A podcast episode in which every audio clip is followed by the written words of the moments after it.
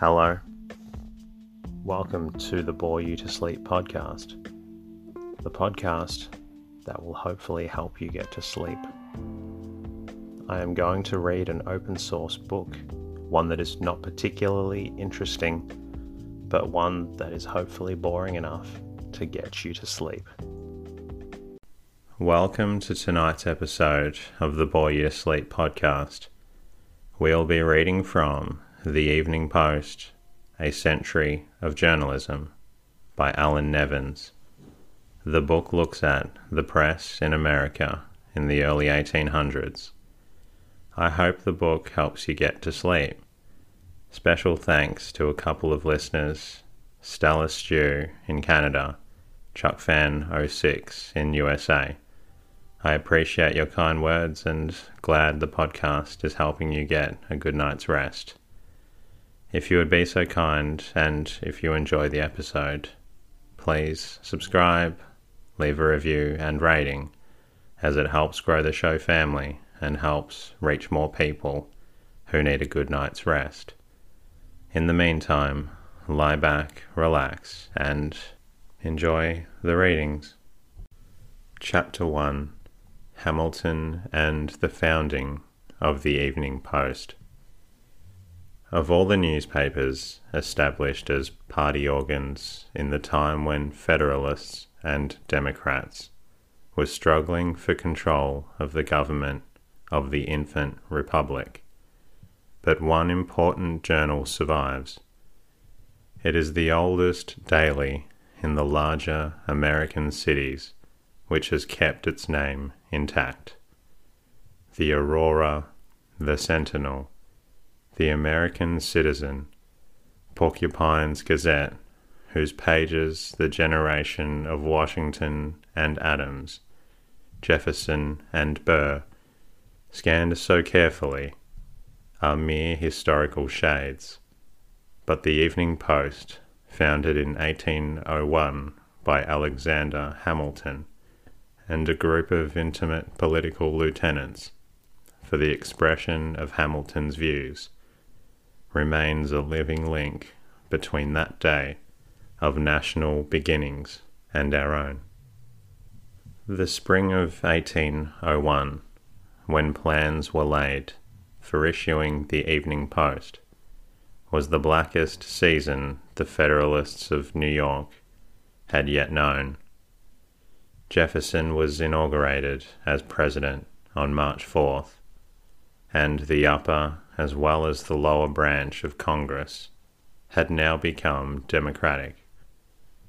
In April, the state election was held, and the ticket headed by gouty old George Clinton won a sweeping victory over the Federalists, so that in Albany the Democrats took complete control. The governorship, legislature, and council of appointment were theirs. Many Federalists sincerely believed that the nation and state had been put upon the road to ruin. They were convinced that the party of Washington, Hamilton, and Adams, which had built up a vigorous republic, out of a ramshackle confederation, was the only party of construction, and that democracy meant ruin to the public credit. Aggressions by the states upon a weak central government and national disintegration. Hamilton wrote Gouverneur Morris after the election, in all seriousness, that the Constitution had become a frail and worthless fabric. For Hamilton himself, inasmuch as many of his own party deemed him responsible for the disaster which had overtaken it, the hour was doubly black. No other leader approached him in brilliance, but his genius was not unmixed with an erratic quality. He and John Adams, men of wholly different temperaments, tastes, and habits, had always instinctively disliked each other. And during Adams' administration, the latter had provoked an open breach with Hamilton, which meant a lot of division of the Federalists into two factions. Hamilton, stung by Adams's hostility and in especial by the charge that he was too Anglophile to be patriotic, had so far lost control of himself as to commit a capital political blunder. He had written just before the election of 1800 a bitter analysis of the public conduct and character of John Adams. And though he designed this attack for confidential circulation only, it soon became public. The Democrats, their victory already assured, had made the most of it, and the resentment of Adams' adherents was intense. The party divide was widened when it fell to the House of Representatives early in 1801 to decide the tie for the presidency between Jefferson and Burr. Of the two, Hamilton patriotically preferred Jefferson and used his influence to persuade the Federalist representatives to vote for him. But New England Federalists, Adams' friends, opposed this view, and to Hamilton's disgust, all the New England states, save Vermont, went into Burr's column. Hamilton gladly turned in April 1801 from his preoccupation with politics to his law practice. Forty three years old, with eight children and a wife to support, with no savings, and ambitious of building himself a country home on the upper part of Manhattan he needed the $12,000 a year, which he could earn at the city bar. When he thought of public affairs, he felt not tired. He was too intense for that, but chagrined and misused. After all, the real causes of Adam's defeat were the alien and sedition laws, the persecuting temper of the administration, its hot and cold policy in dealing with French outrages, and Adams' vanity, caprice, and irascibility. But Hamilton, by his pamphlet attack on the President, had seriously damaged his own reputation for generalship. His friend Robert Troup wrote that this misstep had been most unfortunate.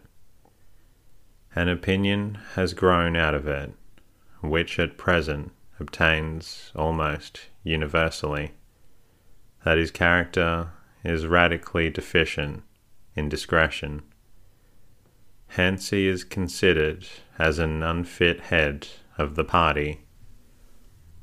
Hamilton himself admitted Troup says that his influence with the Federal Party was wholly gone. He might well think of the assistance a newspaper would lend in defending himself from the Adams faction, restoring Federalist prestige, and attacking the triumphant Democrats. Hamilton had many local companions in defeat ready to support such a journal.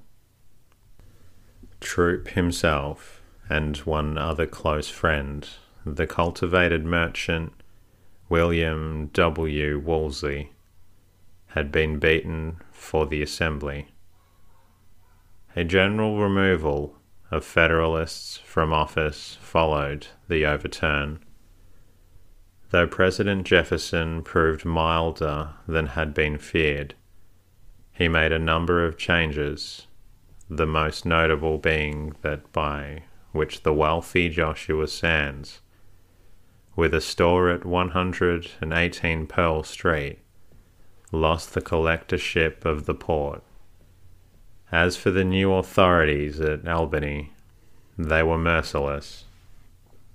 The Council of Appointment was dominated by young DeWitt Clinton, the governor's pushing nephew, and its guillotine worked night and day till every obnoxious head was off.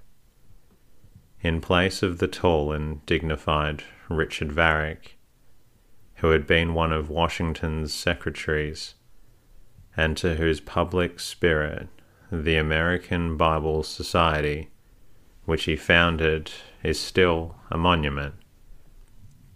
It appointed Edward Livingston to be mayor, in place of the scholarly Cadwallader Colden. It made Richard Riker the Attorney General. Sylvanus Miller was brought down from Ulster to be surrogate, and Ruggles Hubbard from Rensselaer to be sheriff. The very justiceships of the peace were transferred. The clerkship of the circuit court, whose jurisdiction covered the city, was taken from William Coleman and given to John McKesson. A majority of the people of the city were Federalists, and they watched all these transfers with pain. The local leaders, and especially Hamilton, had for some time been aware that they lacked an adequate newspaper organ. Three city journals, the Daily Advertiser and the Daily Gazette, both morning publications, and the Commercial Advertiser, an evening paper, were Federalist in sympathy. But Snowden's Daily Advisor and Lang's Gazette were almost exclusively given up to commercial news. And while E. Belden's commercial advertiser, which still lives as the Globe, devoted some attention to politics. It lacked an able editor to write controversial articles. As the chief Democratic sheet remarked, it is too drowsy to be out of service in any cause. It is a powerful opiate. This Democratic sheet was the American Citizen edited by the then noted English refugee and radical James Cheetham. He was a slashing and fearless advocate of Jeffersonian principles, who daily filled from one to two columns with matter that set all the grocery and hotel knots talking. Someone as vigorous, but of better education and taste, Cheetham had once been a hatter, was needed to expound Hamiltonian doctrines. It was hoped that this new editor and journal could give leadership and tone to the whole Federalist press, for a sad lack of vigour was evident from Maine to Charleston. The leading Federalist newspapers of the time Benjamin Russell's Columbian Sentinel, The Courant in Hartford, the Gazette in the United States in Philadelphia, and the Baltimore Federal Gazette did not fully meet the wishes of energetic Federalists. Their conductors did not compare with the chief Democratic editors, James T. Callender whom Adams had thrown into jail, Thomas Paine, B.F. Bark, Franklin's grandson, Philip Freneau, and William Duane. Some agency was needed to rouse them.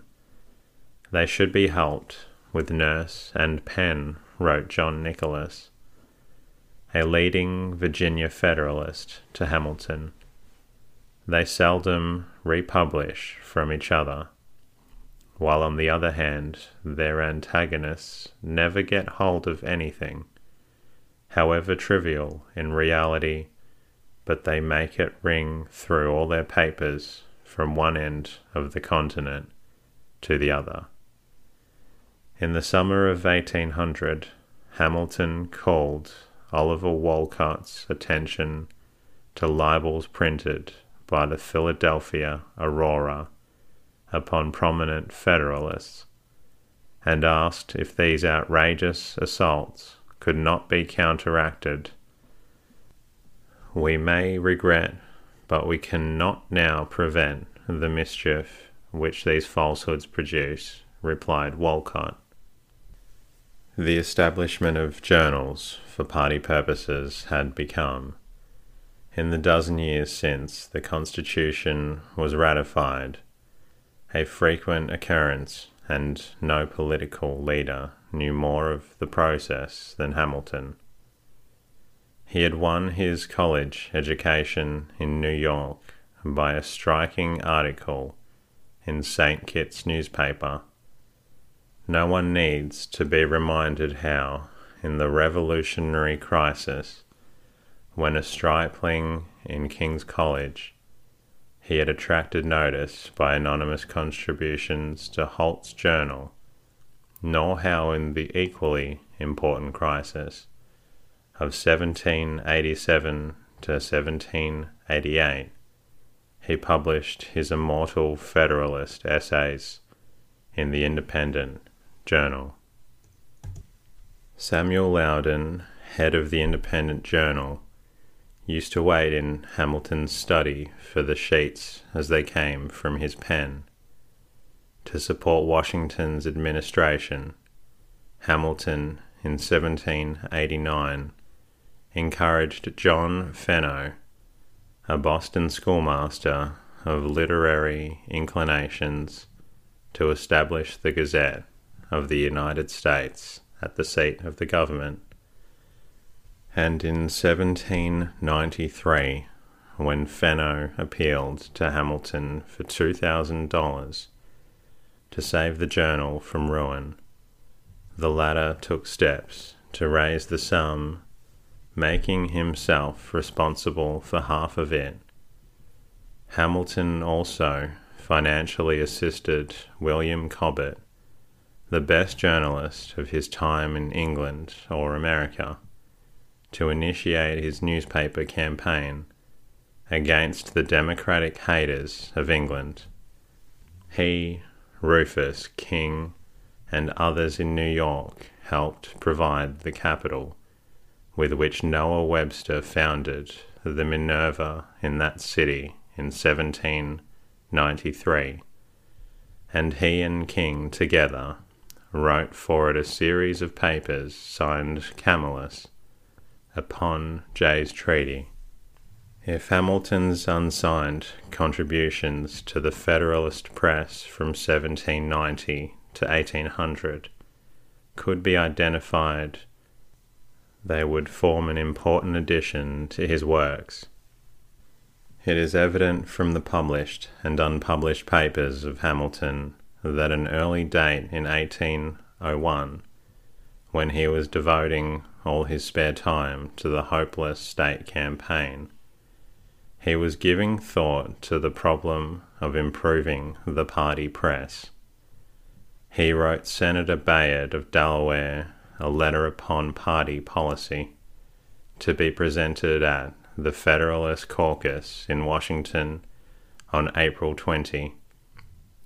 In it, he gave a prominent place to the necessity for the diffusion of information, both by newspapers and by pamphlets. He added that to do this a fund must be raised and proposed forming an extensive association, each member who could afford it pledging himself to contribute $5 annually for eight years for publicity. Hamilton's fingers, whenever he was in a tight place, always itched for the pen. Noah Webster had withdrawn from the Minerva three years previous, while Fenno had died at about the same time, leaving the Gazette of the United States to a son, so that Hamilton could no longer feel at home in these journals. But if a Hamiltonian organ were started, who should be the editor? Fortunately, this question was easily answered. To the party motives which Hamilton, Troup, Wolcott, and other leading Federalists had in setting up such a journal, at this juncture there was added a motive of friendship toward an aspirant for an editorial position. In 1798, there had been admitted to the New York bar a penniless lawyer of 32 from Greenfield, Massachusetts, named William Coleman. He had come with a record of two years' service in the Massachusetts House, an honorary degree from Dartmouth College, and warm recommendations from Robert Treat Paine, a signer of the Declaration of Independence, who at this time was a judge of the Massachusetts Supreme Court. After a brief and unprofitable partnership with Aaron Burr, a misstep which he later declared he should regret to his dying day, Coleman formed a partnership with John Wells, a brilliant young Federalist attorney Wells was just the man to draw Coleman into intimacy with the Federalist leaders. He was a graduate of Princeton, a profound student of the law, was rated by good judges one of the three or four best speakers in the city, and was a member of the Friendly Club, an important literary society. Governor John Jay offered him a justiceship of the peace, and Hamilton trusted him so much that, in 1802, he selected him to edit the first careful edition of the Federalist, for which Hamilton himself critically examined and revised the papers.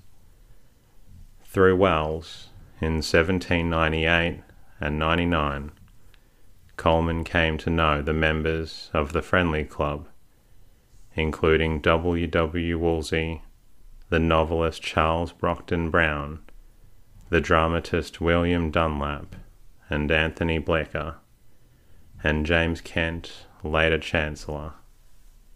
He had already met Hamilton on the latter's trip into New England in 1796 and now he fell completely under the great man's spell. In his later life, he dated everything from the beginning of their friendship. The two had much in common besides their political views, for Coleman possessed a dashing temper, a quick mind, and a ready bonhomie. In the spring of 1800, there took place in New York the famous trial of Levi Weeks, charged with murdering Gulielma Sands, a young girl, and throwing her body into one of the Manhattan Company's wells, a trial in which Hamilton and Burr appeared together for the defense, and saved Weeks from conviction by a mass of circumstantial evidence Coleman, a master of shorthand, immediately published a praiseworthy report of the trial. One of his political enemies admitted that it is everywhere admired for its arrangement, perspicuity, and the soundness of judgment it displayed. Coleman was encouraged to plan a volume of reports of decisions in the State Supreme Court. At the moment, the clerkship of the court fell vacant. Hamilton at once wrote Governor John Jay and also Ebenezer Foote, a member of the Council of Appointment, requesting that the place, which paid $3,000 a year, be given his friend Coleman. There was another candidate with a really superior claim, but he was passed by. Governor Jay announced the result in the following hitherto unpublished letter to Hamilton. Mr. Coleman, who was yesterday appointed clerk of the New York Circuit, will be the bearer of this. Mr. Skinner was first nominated for where character and qualifications for office are admitted.